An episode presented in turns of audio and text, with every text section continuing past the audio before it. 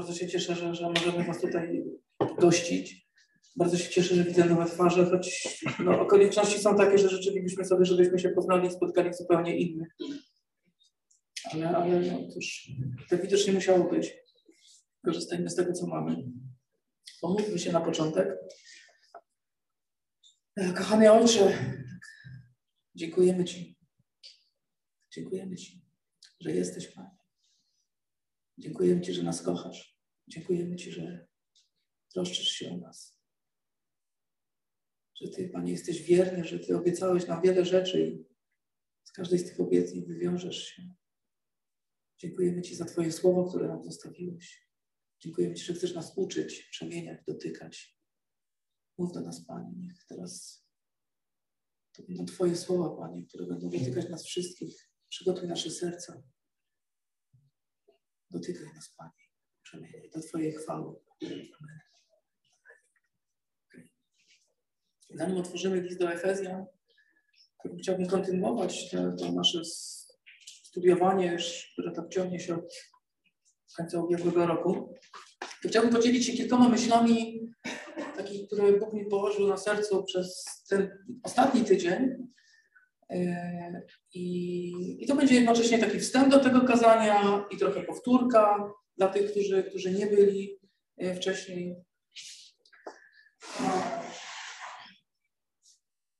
Na początku ubiegłego tygodnia słucham jakiegoś kazania i zapadła mi z tego kazania taka prawda, taka myśl, która jest, jak się zastanowić, oczywista, ale mnie tak uderzyła, że możemy być albo człowiek, może być albo pod Bożym sądem, albo pod Bożą łaską.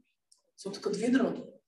Albo możesz być w blasku Bożej łaski, albo możesz być w cieniu Bożego sądu. Nie ma, nie ma innej drogi. To wszystko mieści się w, tym, w tych dwóch, wszystko mieści się w tych dwóch, w tych dwóch drogach. I Biblia rzeczywiście pokazuje nam taki, bym powiedział, dualistyczny świat. Tak? Pan Jezus na przykład mówi w kazaniu na górze, że są dwie drogi. Że jest szeroka droga, bardzo szeroka, wygodna, łatwo ją znaleźć, bo wiedzie do niej wielka, piękna brama. I jest druga droga, jest ciasna droga, którą trudno znaleźć. Niewiele ją znajduje, bo ona jest ukryta za ciasną, za ciasną bramą. I Pan Jezus mówi, że tylko jedna ta droga jest właściwa, ta ciasna jest właściwa.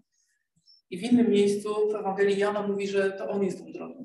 Mówi, ja jestem drogą, prawdą i życiem i nikt, nikt nie przychodzi do Ojca inaczej, jak tylko przeze mnie. Jest tylko jedna właściwa droga, jest nią Jezus Chrystus. I Znalazłem też taki fragment, przypomniałem sobie taki fragment z Księgi Powtórzonego Prawa, z rozdziału 30, od wersetu 19. Chciałbym, żebyście otworzyli, żebyśmy przeczytali. Księga Powtórzonego Prawa, czyli Piąta Księga Mojżeszowa, rozdział 30, werset od 19. Biorę dziś przeciw wam na świadków niebo i ziemię. Położyłem dziś przed tobą życie i śmierć, błogosławieństwo i przekleństwo. Wybierz więc życie, po to, abyś żył, Ty i Twoje potomstwo. Kochając Pana, Twojego Boga, słuchając Jego głosu, lgnąc do Niego, gdyż w tym jest Twoje życie i przedłużenie Twoich dni. Wiecie, to jest niesamowite, że Stary Testament, a już szczególnie Pięcioksiąg Mojżeszowy czy Księga Powtórzonego Prawa, to nam się kojarzy tylko z taką surową literą przykazania. Pierwsze skojarzenie, nie? Przykazania, przykazania, przykazania.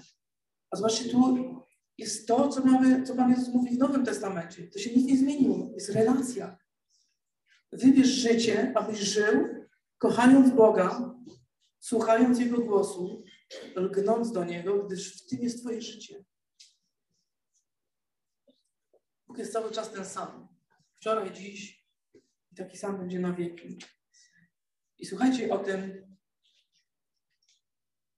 o tym wyborze między tym, co dobre, a tym, co złe, tym, co jest Bożym błogosławieństwem, a co jest przekleństwem, tym, co Bóg dla nas przygotował, między śmiercią a życiem. Czytamy w liście do Efezjan w drugim rozdziale. Apostoł Paweł tam bardzo dużo na ten temat mówi, tak bardzo dokładnie o tym mówi. Opisuje najpierw stan człowieka, który żyje bez Boga, czyli ten, ten moment, kiedy człowiek jest w cieniu Bożego Sądu, opisuje go w ten sposób. Rozdział drugi, list do Efezjan od pierwszego wersetu. I was, którzy byliście martwi w waszych upadkach i grzechach, w których niegdyś żyliście według wieku tego świata, według zwierzchnika władzy powietrza, ducha, który teraz działa w synach nieposłuszeństwa, wśród których i my wszyscy postępowaliśmy niegdyś w rządzach naszego ciała, spełniając pragnienia ciała oraz myśli i byliśmy z natury dziećmi gniewu, tak jak pozostali. Tutaj Paweł opisuje stan człowieka, który nie zna Boga. Stan człowieka, który tkwi w ciemności i który jest martwy. Tu jest napisane w trzecim, w drugim wersecie, że kiedyś żyliście w tych grzechach i upadkach, ale tak naprawdę byliście martwi. I dotyczy to wszystkich. Paweł mówi, że łącznie ze mną, my wszyscy byliśmy tacy i dotyczy to wszystkich ludzi na świecie. Ze względu na skażenie grzechem, ze względu na ten upadek człowieka, każdy człowiek zaczyna będąc w cieniu Bożego Sądu. Będąc w cieniu, to jest konsekwencja naszych grzechów. Każdy człowiek zaczyna duchowo martwy. I w czwartym wersecie są dwa najpiękniejsze słowa, dwa słowa, które w tym fragmencie, kiedy słuchałem jednego kazania i takie zapamiętałem, to są po prostu najpiękniejsze słowa, które wywracają wszystko. Czwarty werset. Jednak Bóg. Dwa pierwsze słowa. Jednak Bóg zmienił wszystko. My byliśmy martwi, my byliśmy umarli w tych naszych upadkach, byliśmy w niewoli naszych porządliwości, byliśmy w niewoli grzechu i byliśmy, jak on tu napisał Paweł, z natury dziećmi grzech, gniewu, czyli byliśmy przeznaczeni na gniew. To było nasze przeznaczenie. Ale Bóg, ale Bóg wkroczył w to wszystko. I będąc bogaty w miłosierdzie, przez wielką swoją miłość, którą nas ukochał, i to nas, którzy byliśmy umarli przez upadki, ożywił wraz z Chrystusem. Łaską jesteście zbawieni. Bóg, byliśmy martwi, byliśmy zbuntowani, jednak Bóg wprowadza swój plan, plan łaski. W pierwszym rozdziale listu do Efezjan czytamy o tym planie. O celu najpierw, o dwóch celach, które Bóg, o dwóch celach, które Bóg wytyczył. Po pierwsze, zdecydował, w czwartym wersecie czytamy, Wybrał nas przed założeniem świata, abyśmy byli święci i nienaganni przed Jego obliczem w miłości. On zdecydował, że chce doprowadzić nas do takiego stanu, tych złych, upadłych, martwych ludzi, do takiego stanu, abyśmy byli święci, nienaganni przed Jego obliczem. A druga rzecz, a druga rzecz, przeznaczył nas dla siebie do synostwa w Chrystusie Jezusie. Byliśmy Jego wrogami, On nie tylko chciał nas postawić przed sobą świętymi, ale zaplanował również, abyśmy stali się dziećmi, Jego dziećmi. I wytyczył drogę, ścieżkę, którą, którą trzeba było, plan, który trzeba było zrealizować. I w siódmym wersecie czytamy o tym, że okazał nam łaskę w Chrystusie i w Chrystusie, w Nim mamy odkupienie przez Jego krew, odpuszczenie upadków według bogactwa Jego łaski. To jest rozwiązanie, to jest Boży plan, który On sam zrealizował. Jezus Chrystus wziął wszystkie nasze grzechy i zapłacił za nie. I następna łaska, którą, o której czytamy w ósmym wersecie, okazał nam mądrość. Okazał nam łaskę, dając nam zrozumieć to, co On chce dla nas co On dla nas przygotował.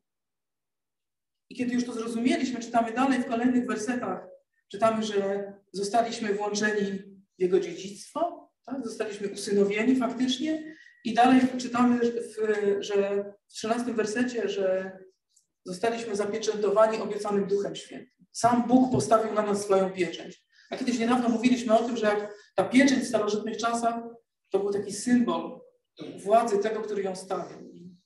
Ktoś, kto łamał tą pieczęć, wbrew temu, kto tą pieczęć postawił, narażał się na jego gniew. Któż mógłby złamać pieczęć Boga, który nas, który nas dla siebie zabezpieczył? Tak? O tym mówi Paweł.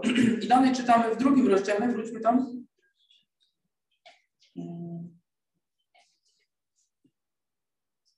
W ósmym wersecie czytamy, gdyż łaską jesteście zbawieni przez wiarę i to nie z was, to dar Boga, nie z uczynków, aby się ktoś nie chlubił. Jego bowiem dziełem jesteśmy stworzeni w Chrystusie Jezusie do dobrych uczynków, które Bóg przygotował wcześniej, abyśmy w nich żyli. Całe nasze zbawienie to jest łaska Boża. On zaplanował, że chce nas zbawić, On zaplanował, do jakiego stanu chce nas doprowadzić, wymyślił, jak to zrobić, wytyczył drogę i przeszedł tą drogę. Jezus Chrystus to zrobił. I to jest wszystko dzieło Boga. Nie z uczynków. Nie możemy nic do tego dodać. To nie jest z nas, tak jak pisze tu apostoł Paweł. To nie jest z nas, to jest wszystko z Boga. I wiecie, i Bóg w swojej wspaniałości, to też jest Jego łaska. On nie chce, żebyśmy byli w tym procesie bierni. On chce, żebyśmy byli w tym procesie aktywni. O tym niedawno mówiliśmy. On kładzie przed nami, tak jak w, tym, w tej księdze powtórzonego prawa, kładzie przed nami życie i śmierć, błogosławieństwo i przekleństwo i mówi, wybierz życie. Ja zrobiłem wszystko, ja zająłem się Twoją przeszłością. Ty musisz mi tylko zaufać. To zaufanie to jest to słowo wiara, że to jest skuteczne. Łaską zbawieni jesteście przez wiarę. Wiarę, czyli zaufanie. Bóg położył, zrobił wszystko, położył to na stole, mówi: Masz, to jest Twoje, tylko mi zaufaj. Tylko mi zaufaj. I najwspanialsze jest to, że on nie zatroszczył się tylko o naszą przeszłość, o zmycie naszych grzechów, o załatwienie tego, co było kiedyś, o to pozbycie się tego życia w śmierci i w ciemności. On poszedł o wiele dalej. Zobaczcie, co czytamy w dziesiątym wersecie. Jego dziełem jesteście stworzeni w Chrystusie Jezusie do dobrych czynów, które Bóg przygotował wcześniej, abyśmy w nich żyli. Jest takie, już się niestety zrobił taki chrześcijański slogan, że Bóg ma dobry plan na Twoje życie. Nie? Nie przejmuj się, Bóg ma plan, Bóg ma plan. Tak się mówi. I niestety często mówimy to tak bezrefleksyjnie, ale tutaj w tym wersecie mamy napisane, że Bóg ma plan na życie każdego z nas. On nie tylko zaplanował, jak nas odkupić, ale również zaplanował przyszłość. Stworzył nas na nowo, dał nam nowe życie, dał nam nowe pragnienia i przygotował dobre uczynki, abyśmy w nich żyli. W liście do Filipian, to cośmy ostatnio też wspominali, w liście do Filipian w drugim rozdziale czytamy o tym, że to Bóg daje nam chcenie i wykonanie. On przygotowuje te wszystkie dobre uczynki, On daje nam możliwość, żeby się w nie włączyć, ale podobnie jak w procesie zbawienia, nie chce, żebyśmy byli bierni. Tak jak w procesie zbawienia chce, abyśmy Mu zaufali, abyśmy Mu uwierzyli. Tak w tym procesie, który w teologii nazywa się procesem uświęcenia, jako po prostu nazywam życie z Jezusem. To jest on chce, żebyśmy byli Mu posłuszni, żebyśmy dokładnie tak, jak w tej księdze powtórzonego prawa czytaliśmy przed chwilą, kochając Go, słuchając Jego głosu, lgnąc do Niego, gdyż w tym jest nasze życie i przedłużenie naszych dni. On to wszystko przygotował. I chce, żebyśmy byli posłuszni, żebyśmy włączali się w Jego dzieło, On wszystko, on wszystko załatwił. I o tym wszystkim mówi apostoł Paweł w pierwszych trzech rozdziałach listu do e, Efezjan. Od czwartego rozdziału przechodzi do takiej części, niektórzy mówią, że to jest taka praktyczna część. No nie da się tego, nie da się temu zaprzeczyć. Tak jak przez pierwsze trzy rozdziały Paweł mówił, oto kim jesteście w Chrystusie, tak tutaj od czwartego rozdziału mówi o to, jak powinniście postępować. W czwarty rozdział od pierwszego wersetu Zachęcam Was zatem ja, więzień w Panu, abyście postępowali w sposób godny powołania, w którym zostaliście powołani.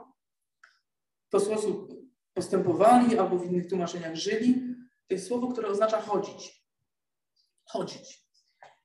Zachęcam Was zatem ja, więzień w Panu, abyście chodzili w sposób godny powołania, w którym zostaliście powołani.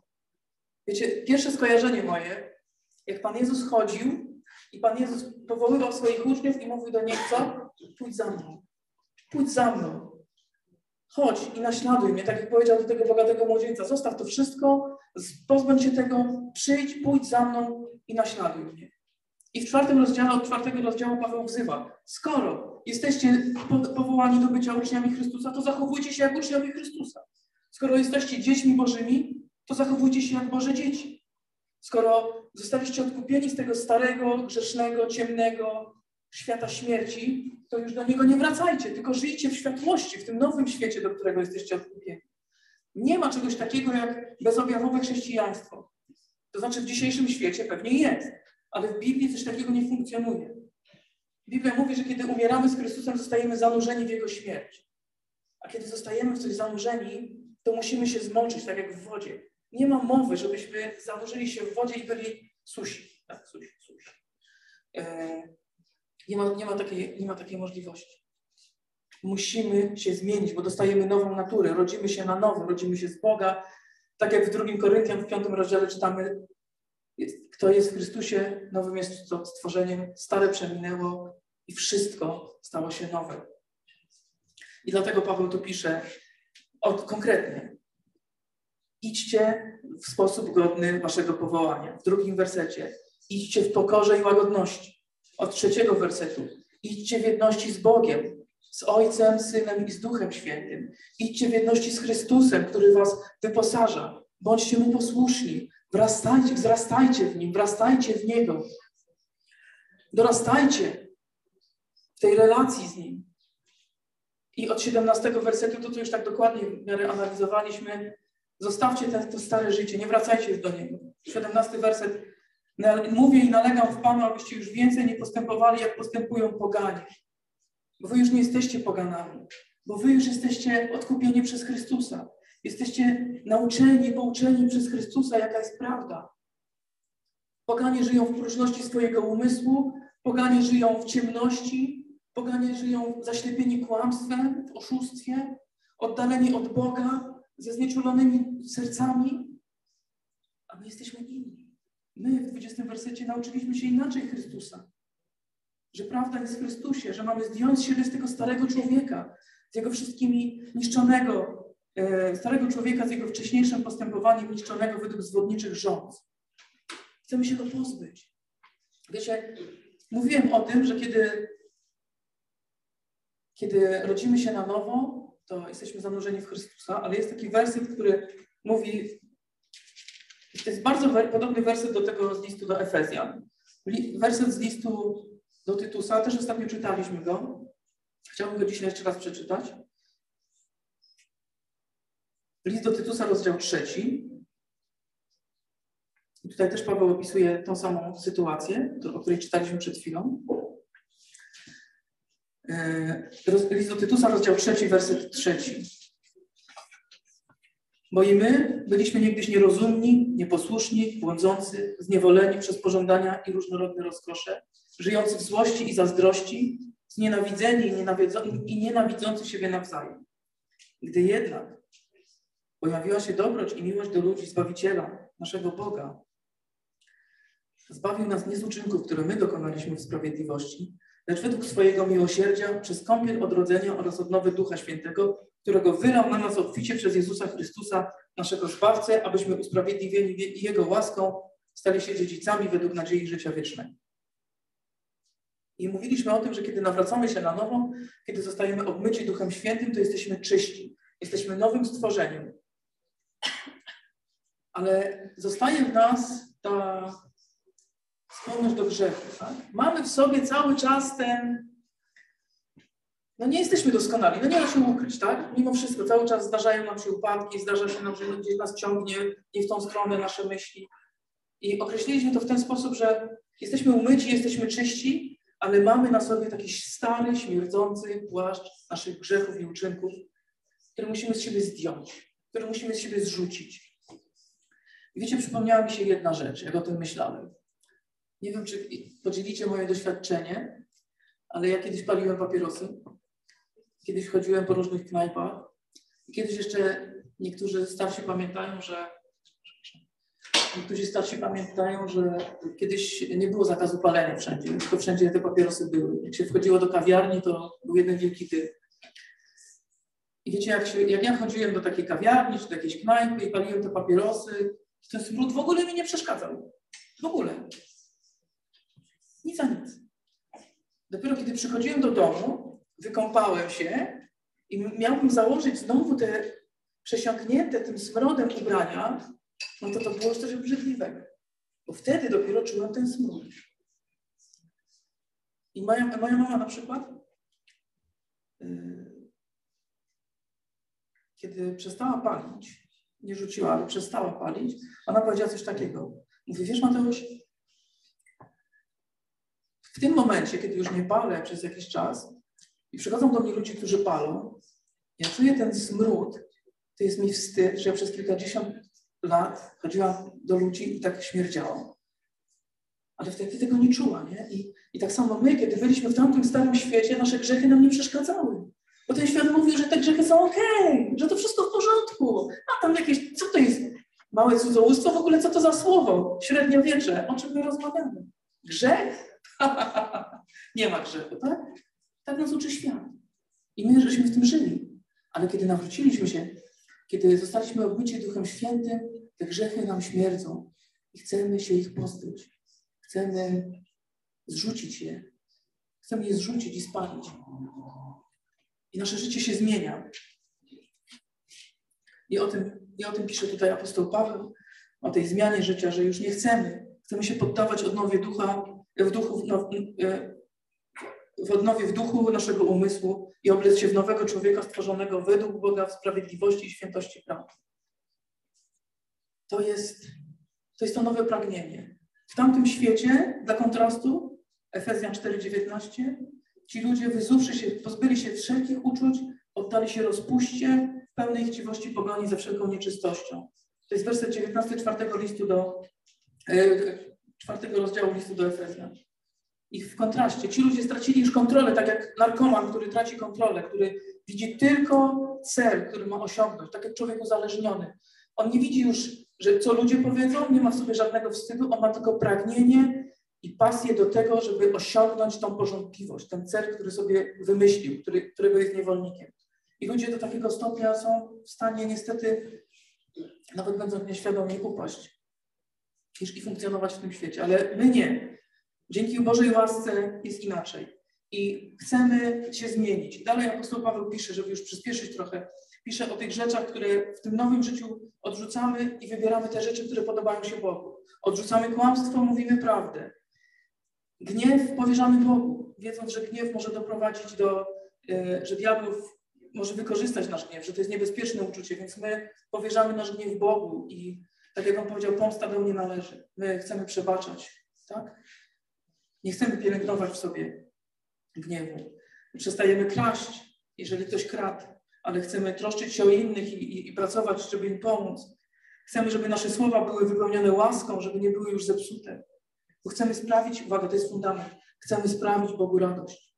Nie chcemy zasmucać Bożego Ducha, który nas zapieczętował, ale chcemy Mu sprawiać radość.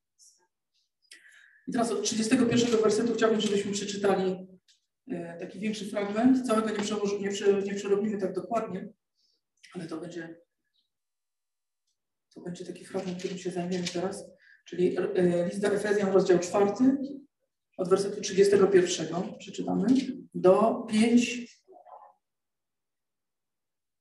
7.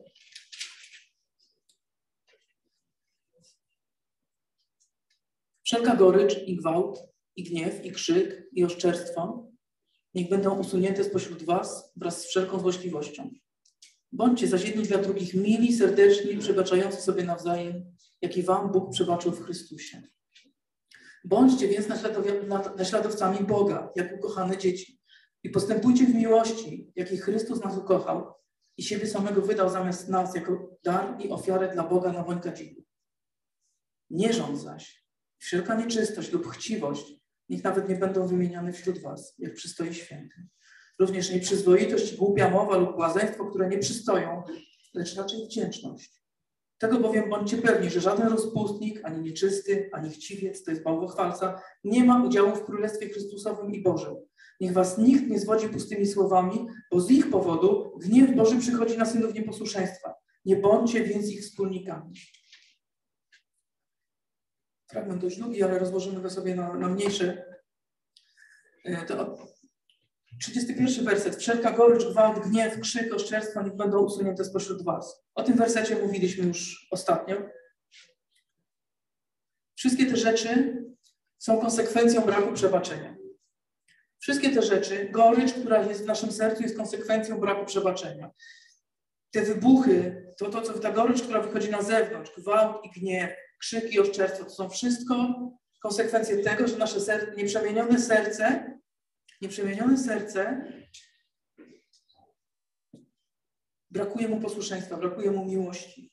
I dlatego Paweł tu mówi, odrzućcie to, bo to jest to stare życie, którego, z którego zostaliście już wyzwoleni.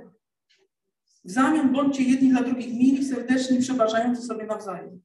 Wyznacza nam cel, wyznacza nam zadanie. Odrzućcie ten brak przebaczenia i bądźcie dla siebie jedni dla drugich mili, serdeczni i przebaczający sobie nawzajem. I wskazuje nam drogę, daje nam przykład, jak to mamy zrobić. W wersecie 32. Jak wam Bóg przebaczył w Chrystusie, tak wy przebaczajcie sobie nawzajem.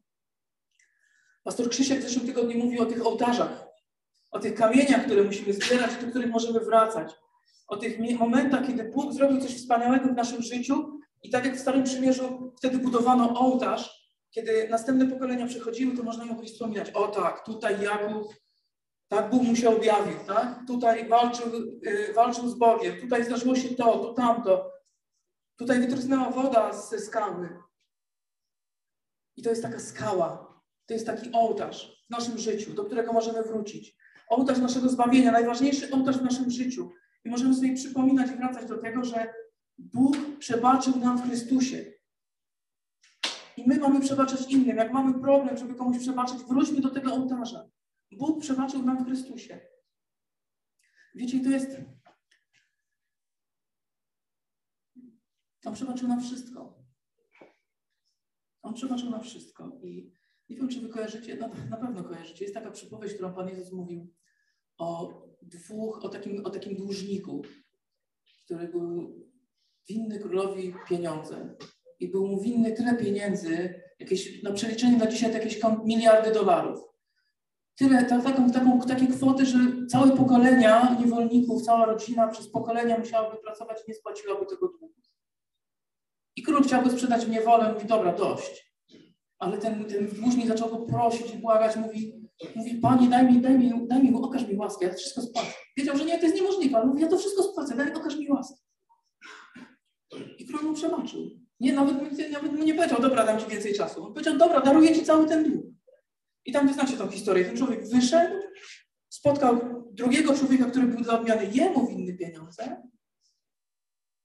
I to była taka kwota, powiedzmy, dwie, trzy, dwie, dwie, dwie, trzy miesięczne pensje. Czyli takie, co można spłacić. I zaczął go dusić, mówi, oddawaj, co jesteś mi winny, bo cię sprzedam w niewolę. I ten człowiek tymi samymi słowami prosił mi, okaż mi łaskę. Wypuść mnie, ja ci wszystko oddam. Ale on tej, tej łaski nie okazał. I słudzy króla to zobaczyli. Przekazali to królowi. Król go wezwał i mówi, jak mogłeś coś takiego zrobić? Ja ci przebaczyłem wszystko. Ja przebaczyłem ci wszystko, a ty takiej drobnostki nie byłeś go w stanie potraktować tak, jak ja potraktowałem ciebie? I sprzedał go w niewolę, ten król. To jest oczywiście tylko przypowieść, to, to, to nie, jest, nie ma stuprocentowego przełożenia na nasze życie, ale pytanie, czy my chcemy być jak ten jak ten niewdzięcznik. Wiecie, jak. Ja teraz powiem jedną rzecz, która. Ona jest trudna, czasami może być trudna, bo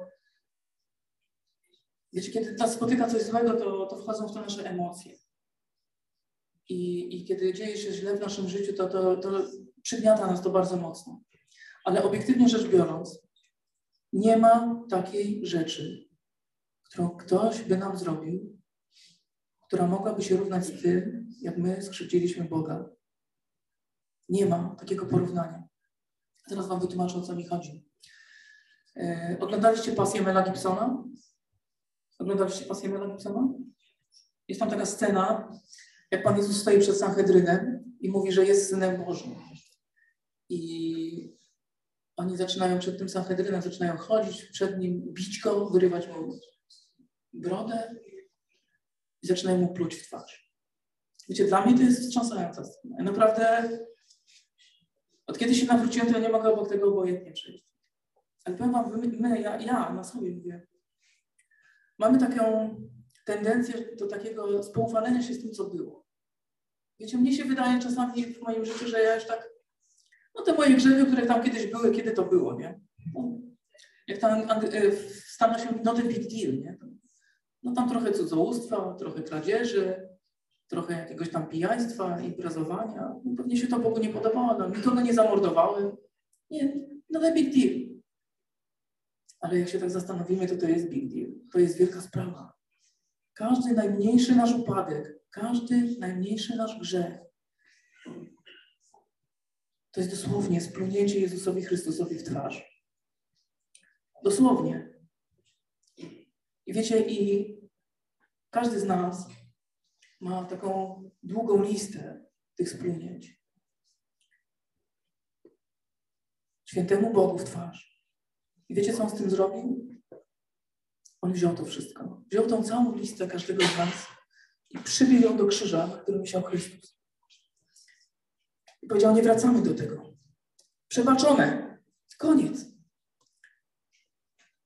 Więc wiecie, kiedy czytam tą przypowieść o tym zarząd, o, o, o tym dłużniku, jak czytam tą, ten moment, jak on zaczyna dusić tego człowieka i, i mówi, oddaj co moje, tak myślę, ale z ciebie, przepraszam, bydlak, jak możesz tak robić? Ale po chwili refleksji, wiecie, ja, ja robię dokładnie to samo. Bóg przebaczył mi wszystko. Jeszcze dał mi przykład nam wszystkim, jak mamy przebaczać. On kiedy wisiał na tym krzyżu Golgoty, kiedy umierał, kiedy cierpiał, modlił się o tych ludzi, którzy kilkanaście minut wcześniej wbijali gwoździe w jego ręce. I prosił Boga, żeby im przebaczył. Więc jak, jak my moglibyśmy nie przebaczać innym? On nam przebaczył wszystko. Idźmy dalej. Piąty, werset, werset, e, piąty rozdział, werset pierwszy. Bądźcie więc naśladowcami Boga jako kochane dzieci i postępujcie w miłości, jaki Chrystus was ukochał. Nie we wszystkich tłumaczeniach tam jest to słowo więc, jednak w tekście greckim jest. I to słowo jest o tyle ważne, że ono łączy nam koniec czwartego rozdziału z początkiem piątego. Bóg przebaczył wam w Chrystusie wszystko, więc bądźcie Jego naśladowcami i jak ukochane dzieci postępujcie w miłości. Kolejne przykazanie i kolejny raz wskazuje nam drogę, tak jak poprzednio. Tą drogą przykładem jest nasz nauczyciel, Jezus Chrystus. Tak jak Chrystus nas ukochał i siebie samego wydał zamiast nas jako dar i ofiarę dla Boga na wątkę dziwna. Wzorem miłości, którą mamy naśladować, jest miłość Chrystusa. Miłość, która jest nieograniczona. Biblia mówi, że On umiłował nas do końca. To słowo do końca nie oznacza, że aż do śmierci. To słowo osią- do końca oznacza, że jak jest skala miłości, to do końca. Nie ma dalej skali. On nawet wybił tą skalę. Bo nie ma większej miłości, niż że ktoś oddaje życie do przyjaciół swoich. Więc jego miłość jest największa. Do końca. Jest bezwarunkowa. On umarł za wszystkich. On umarł za swoich wrogów. Jest wieczna. Jest wieczna. W pierwszym Koryntian czytamy, że prawdziwa miłość nigdy się nie kończy. A w liście do Rzymian czytamy, że nic nie odłączy nas od miłości Chrystusa. Jest pełna poświęcenia. On oddał wszystko. To jest miłość, którą mamy naśladować. To jest miłość prawdziwa. I mamy kontrast ze Starego Świata, przybitkę ze Starego Świata. W trzecim wersecie. Nierząd i wszelka nieczystość lub chciwość niech nawet nie będą wymieniane wśród was. Nierząd to jest greckie słowo porneia. Od tego słowa jest stworzone słowo pornografia, czyli graficzne przedstawienie pornei, tak? Więc więcej chyba nie muszę nic mówić i tłumaczyć tego słowa, co ono oznacza. Porneia, wszelka nieczystość lub chciwość. Zestawienie tych słów, nieczystość i chciwość, dosłownie przed chwilą Paweł użył w 19 wersecie czwartego rozdziału, kiedy mówił właśnie o tych ludziach, którzy dochodzą do pewnej granicy i są tak zdegenerowani jak ci narkomani. O, o tym przed chwilą mówiliśmy. Pozbyli się wszelkich uczuć i oddali się rozpuście w pełnej chciwości pogoni za wszelką nieczystością. Mają chciwość, za cel mają nieczystość i chciwie do niej dążą. I to jest fałszywa miłość tego świata. Miłość warunkowa, miłość, która stawia warunki, tak? Miłość, która nie jest bezinteresowna. Pastor Piotr kiedyś miał takie kazanie. Pamiętam, że miłość Chrystusa mówi: Kocham Cię i oddaję Ci wszystko dla Ciebie, oddaję Twoje życie, swoje życie. A miłość tego świata mówi: Kocham Cię, więc dlatego chcę mieć Ciebie dla siebie.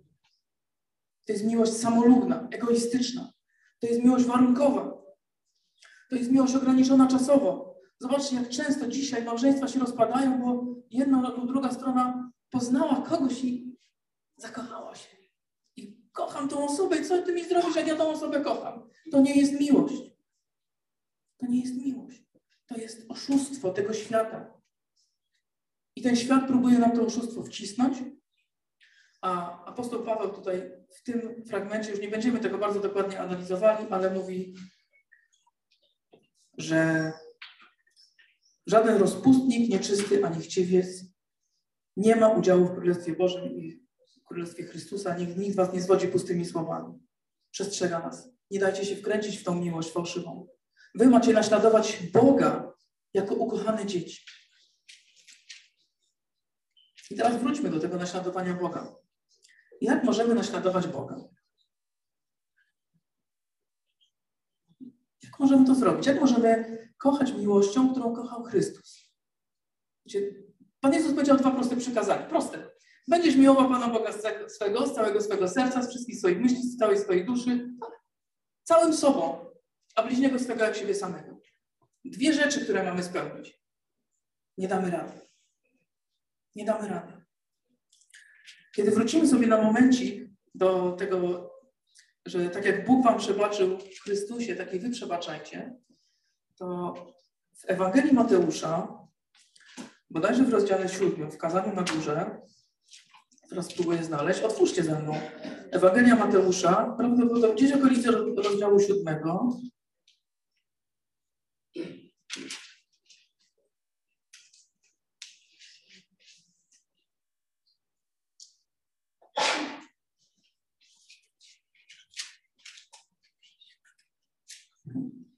Teraz czy znajdę?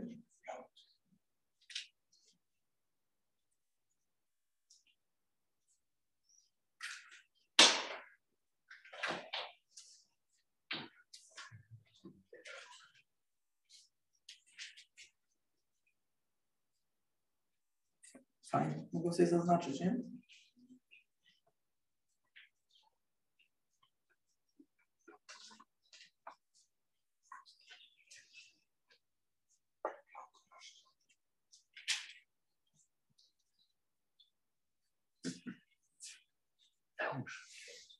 Który? Piąty?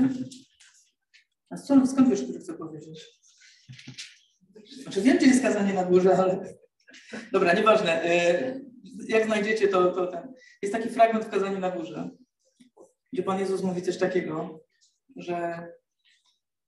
No może to nie kazanie na górze, ale wydaje mi się, że tak.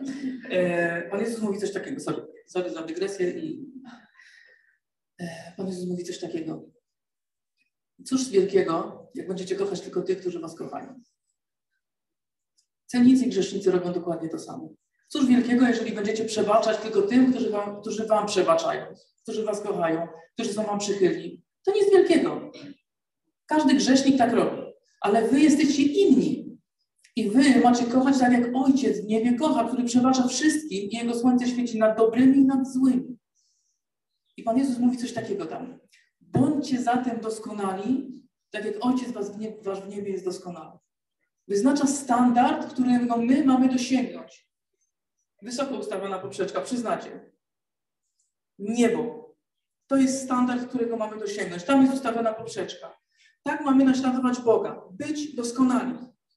I to nie jest tylko w, Starym, w Nowym Testamencie, w Starym Przymierzu, w Księciu Księgu Mojżeszowym. Bóg mówi, świętymi bądźcie, bo ja jestem święty. To jest standard. No i teraz, ale my nie możemy tego standardu osiągnąć. Jak mamy to zrobić? To jest niemożliwe. No ale Bóg wymaga od nas tego standardu. Ale ja nie dam rady. Więc co mam zrobić? I teraz chciałbym wskazać dwa, dwie drogi. Tak? Pierwsza droga. Pierwsza droga to dla osób, które jeszcze nie, nie są dziećmi Bożymi. Jeszcze tkwią w cieniu Bożego gniewu. Bo to, że chodzimy do kościoła wcale nie oznacza, że jesteśmy już w blasku Bożej łaski. Samo chodzenie do kościoła nic nam nie daje. Więc jeżeli jeszcze nie odrodziłeś się na nowo, jeżeli jeszcze jesteś w cieniu Bożego gniewu, jeśli jeszcze nie przeszedłeś ze śmierci do życia, jeśli słyszysz o tych wszystkich wspaniałych rzeczach, o których tu mówimy, co Bóg zrobił w życiu każdego człowieka i chcesz, żeby to było częścią Twojego życia i chcesz, Tak jak Pan Bóg powiedział, kładę przed Tobą życie i śmierć, błogosławieństwo, przekleństwo, wybierz życie i chcesz żyć, chcesz wybrać to życie. Chcesz żyć kochając Boga, lgnąc do Niego, podążając Jego drogami, żeby On był Twoim życiem i przedłużeniem Twoich dni, to po pierwsze musisz sobie uświadomić, że nie jesteś w stanie sięgnąć tej poprzeczki. Jakiejkolwiek trampoliny byś nie zbudował, nie podskoczysz tak wysoko, jak, jaki jest wymóg Boga. Nie ma najmniejszej szansy. Musisz sobie uświadomić, że z duchowej perspektywy nie masz nic. Z duchowej perspektywy nie masz kompletnie nic, co Bogu, co Bogu możesz zaoferować. I jak wrócimy do kazania na górze, piąty rozdział, tak? Szczęśliwi ubodzy w duchu, gdyż ich jest Królestwo Niebios. To są pierwsze słowa kazania na górze. Szczęśliwi, błogosławieni ci, którzy są świadomi swojej duchowej nędzy, swojej ubogości. I to słowo ubogi nie oznacza takiego, który ma trochę mniej albo trochę za mało. To słowo oznacza osobę, która jest bankrutem totalnym, która z duchowej perspektywy nie ma kompletnie nic. To byli żebracy, tymi słowami, tym słowem byli określani w starożytności żebracy, którzy nie mieli nawet możliwości zapracować na nic. Jedyne, co mogli zrobić, to skulić się w pokorze przy ziemi, wyciągnąć rękę i prosić o łaskę tych, którzy przechodzili. I punkt pierwszy jest taki, że musisz zrozumieć, że jesteś duchowym bankrutem i nie jesteś w stanie Bogu dać nic. Możesz tylko uświadomić sobie, jak straszne jest Twoje położenie, skulić głowę w pokorze, podnieść rękę i poprosić o łaskę. I obiecuję Ci, że w momencie, kiedy to zrobisz, Bóg chwyci tą rękę. W momencie, kiedy to zrobisz, Bóg chwyci Twoją rękę. Nie zostawi, nie odrzuci jej. Bóg, On Cię podniesie. On powie, nie bój się, wstań. Wstań. Stare przeminęło. Teraz wszystko będzie inne. Jesteś głodny, dam Ci chleba życia. Chcesz, jesteś spragniony, napoję Cię wodą żywą. Przygotowałem dla Ciebie wspaniałe życie. Już nie będziesz żebrakiem, teraz będziesz moim dzieckiem. Teraz będziesz moim synem, moją córką. I to się stanie natychmiast. Wiecie, na pewno kojarzycie przypowieść o synu marnotrawnym, kiedy ten chłopak wraca w końcu do domu, brudny, zbuntowany, znaczy no już skruszony, ale po tym wielkim buncie wraca w oczekiwaniu na karę. Wraca, wiedząc, że ojciec go skarci, wiedząc, że zasłużył na, na wiele lat ciężkiej pracy, aby mieć cień szansy, żeby odpracować to, co, to, co zaprzepaścił. Tego oczekiwało to społeczeństwo, tego oczekiwała ta tradycja, tego oczekiwali ludzie i tego on się spodziewał. I wiecie, ten ojciec wybiega do niego, wybiega do niego, rzuca mu się na szyję, wybiega do niego, żeby złapać go jeszcze zanim wejdzie do miasta, żeby nie musiał ponosić wstydu przed tymi ludźmi, których był panem jeszcze nie tak dawno.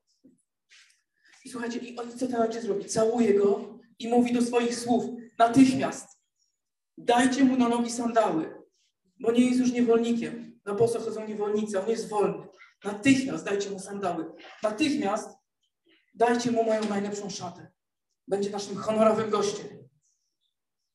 Natychmiast załóżcie mu na rękę pierścień na palec. Jest znów moim synem, znów ma mój autorytet.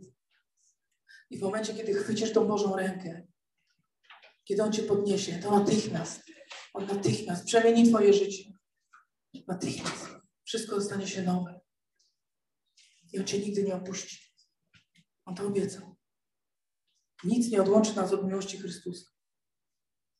A jeśli już to zrobiłeś i widzisz, że ta poprzeczka naśladowania Boga jest tak bardzo wysoko,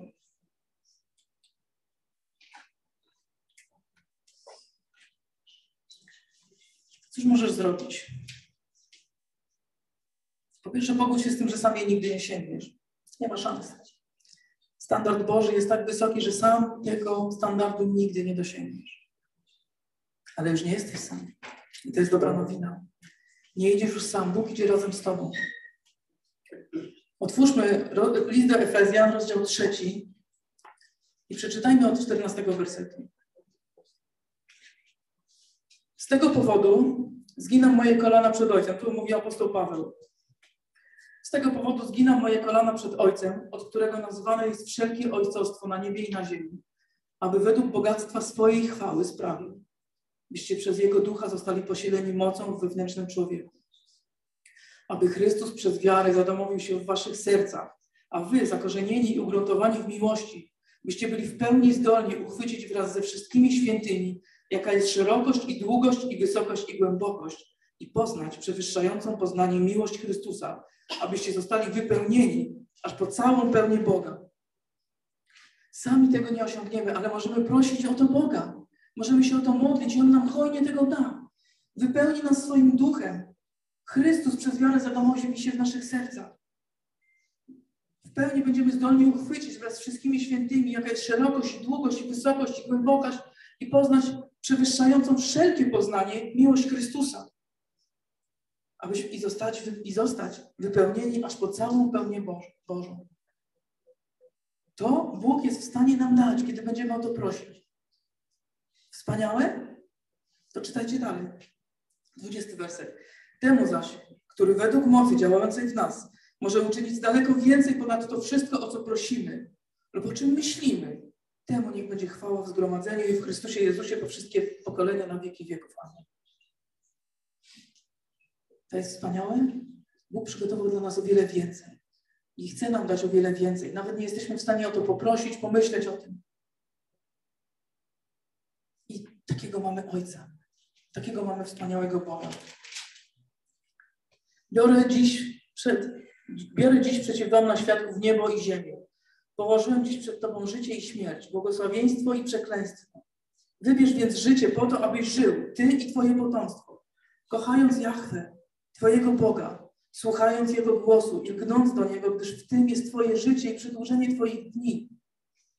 Wracamy znów do Księgi Powtórzonego Prawa. Wracamy jeszcze wcześniej. Wracamy do ogrodu Eden. Wracamy do czasów, zanim człowiek upadł. Bóg zaplanował tą wspaniałą relację. I mówi: Wybierz życie. Kochaj mnie i żyj ze mną. To jest moja droga dla Ciebie. Chcę iść z Tobą. Chcę być blisko Ciebie. I nic i nikt nie oddzieli Cię od mojej miłości. Amen.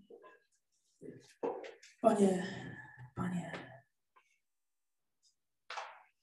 jak wspaniałym Bogiem jesteś. Panie, jak bardzo nas kochasz. Nie zasługujemy na to. Nigdy nie, zasługiwaliśmy, nigdy nie zasłużymy, Panie. Panie, jednak, jednak Ty, jednak Bóg. Ty nas ocaliłeś, Ty nas odnalazłeś. Ty zająłeś się wszystkim. Ty ocaliłeś nas z naszej przeszłości, Panie. Spłacając wszystkie nasze długi, przybijając nasze grzechy i upadki do krzyża. Przebaczając nam wszystko, Panie. Ty nam dałeś nowe życie, Panie. Prosimy, prowadź nas. Przemieniaj nas. Abyśmy odrzucali to, co stare. Abyśmy już nie chcieli do tego wracać. Ale abyśmy chcieli podążać za Tobą. Kochać Cię. Podążać za Tobą. Iść Twoim drogą. Lgnąc do Ciebie, bo Ty jesteś naszym życiem. Ty jesteś przedłużeniem naszych dni. Panie, w Tobie pragniemy odpocząć. W tych trudnych czasach, Panie. Pragniemy być jak takie niemowlę, odstawione od piersi matki, które jest bezpieczne, które jest w miejscu, gdzie nic mu nie grozi. Panie, oddajemy się w Twoje ręce. Dziękujemy, że Ty nazwałeś nas swoimi dziećmi. Ty nas uczyniłeś swoimi dziećmi, Panie. Ty nas odkupiłeś. Ty nas wybawiłeś. Ty zaplanowałeś naszą przyszłość. Masz dla nas dobry plan. Chcesz, abyśmy żyli blisko Ciebie. Panie, my chcemy z całych sił naśladować Ciebie. Chcemy kochać miłością, którą Ty nas ukochałeś. Chcemy przebaczać tym przebaczeniem, które Ty nam dałeś. Nie chcemy Cię zasmucać, ale chcemy sprawiać Ci radość, Panie. Nie jesteśmy w stanie tego sami zrobić. Ale Ty nas możesz wypełnić. Ty nas możesz uzdolnić. Twoja moc objawia się w naszej słabości. Nasze słabości powierzamy Tobie. Składamy u Twych stóp. Prosimy, przemieniaj nas. Panie, proszę, jeśli ktoś jest tutaj, to jeszcze Ci nie zaufał. Dotknij jego serca. Przemień jego życie, Panie. By przyszedł, aby złożył ufność w Tobie. Aby oddał Ci wszystko. By porzucił to stare, śmierdzące życie. Pozwolił Ci się odbyć, aby wybrał życie, błogosławieństwo, blask Twojej łaski, bezpieczeństwo i pokój, który dajesz Ty. Strzeż nas przed oszustwem tego świata. I prowadź nas w Twojej prawdzie.